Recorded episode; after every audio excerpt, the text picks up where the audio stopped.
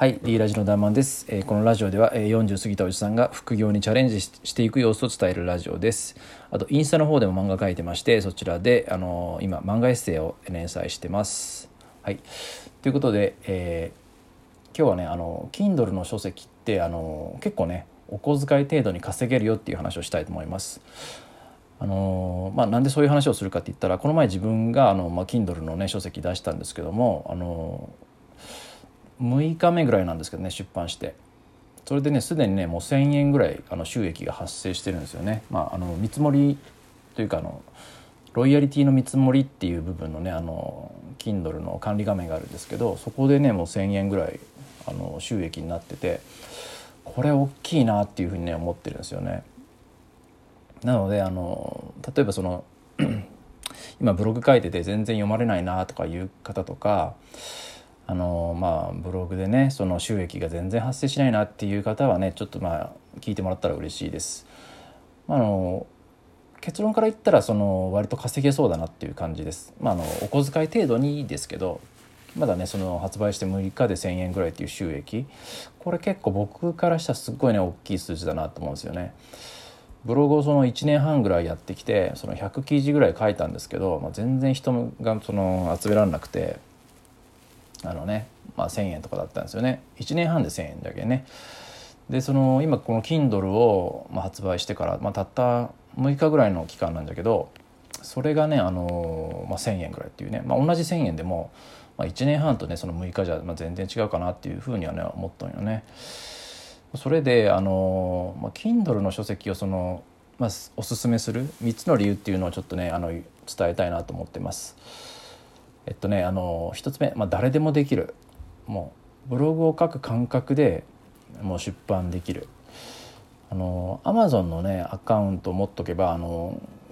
まあ、KDP っていうサイトがあるよね。その Kindle ダイレクトパブリッシングっていうサイトがあってそちらにあの Amazon アカウントアカウントに紐付けてやればすぐにねあの管理画面にログインできるよね。そこでねあのワードとかで書いた文章をもうアップするだけ。もうそれで終了もう発売できるっていう感じになるんよね。ただねちょっとやっぱ注意点はあるんだけど、まあ、最初にいくつかその細かい設定があってから、まあ、その支払い方法の受け取りとか、うんまあ、支払いの受け取り方法か、うん、あとその税に関する入力などとかがねあるんよね。でその税に関する入力が若干面倒くさいかなっていう感じはするんだけどまあ、詳しいサイトとか結構あのあるんで、まあ、書いてくれてる人いるから、まあ、そこでね調べてやってもまあ30分ぐらいかなっていう感じでそんなに時間はかからんかなっていう印象です。で2番目あの収益のね発生が早い、まあ、さっきも言ったけどそのまだね発売して6日ぐらいなんじゃけど見積もり収益ってものがねそのレポート画面で見れるんじゃけどねそこで今ね1000円まあ1029円かなその今の見積もり収益が。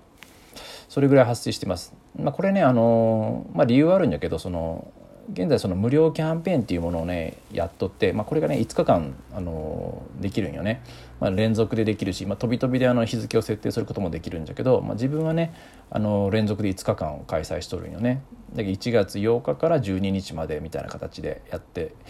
でねその今その管理画面でその数字のね、まあ、グラフとかを見ようんだけどもまあ、その上でね、まあ、見積もり収益が1029円になってますよみたいな形で出とんよね。だけどこれ結構大きいなと思うよね。うん。だけどそのやっぱりなんでこういうところにそのこういう収益が今出とるかなと思うんだけどそのまあ無料キャンペーンっていうのもあるしあとその表紙がね目につくデザインっていうのも結構大事なんかなと思うよね。その例えば自分のね興味のある分野で、まあ、無料の本っていうのが、まあ、Amazon のね、まあ、サイトの中にあったら結構多分みんなダウンロードするんじゃないかなって思うよね。だけどその自分、まあ、結構無名結構というかだいぶ無名じゃけどその無名の自分でもあの、まあ、こうやってダウンロードされとるけんね。まあ、もちろんその無料期間が終わればそのダウンロードする、まあ、されにくくはなるんじゃろうけど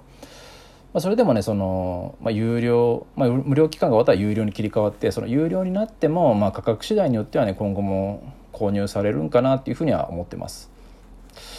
でね次3番目、まあ、自分を知ってもらえるっていうことだね。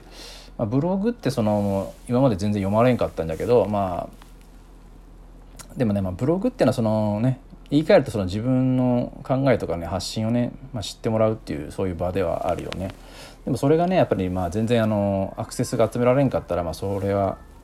当然知ってもらう機会がないよね。でもそれが Amazon っていうその巨大なプラットフォームの中でその書籍を出すっていうことで、まあ、自分の考えが知ってもらいやすくなるんよね。だけどまあその読まれる上でのそのコツっていうのはあるんだけど、まあ、その当然ダウンロードされやすくなるコツそれがねちょっとあのいくつかあって、まあ、自分が思うに、まあ、表紙をしっかりしたものにする。で次にあのタイトルをめあのタイトルがね目を引くものにする。で最後に、まあ、検索するであろうキーワードを設定する、まあ、ここのね、まあ、この3つぐらいは、まあ、しっかりしてやればあのだいぶ読んでもらえるかなっては思うんよね。うん、その結果自分っていう存在はまあ知ってもらったんかなっていうふうに思ってます。うんでねまあゆくゆくはこれでねまあ影響力とかも徐々についてきたら嬉しいかなっていうふうにはまあ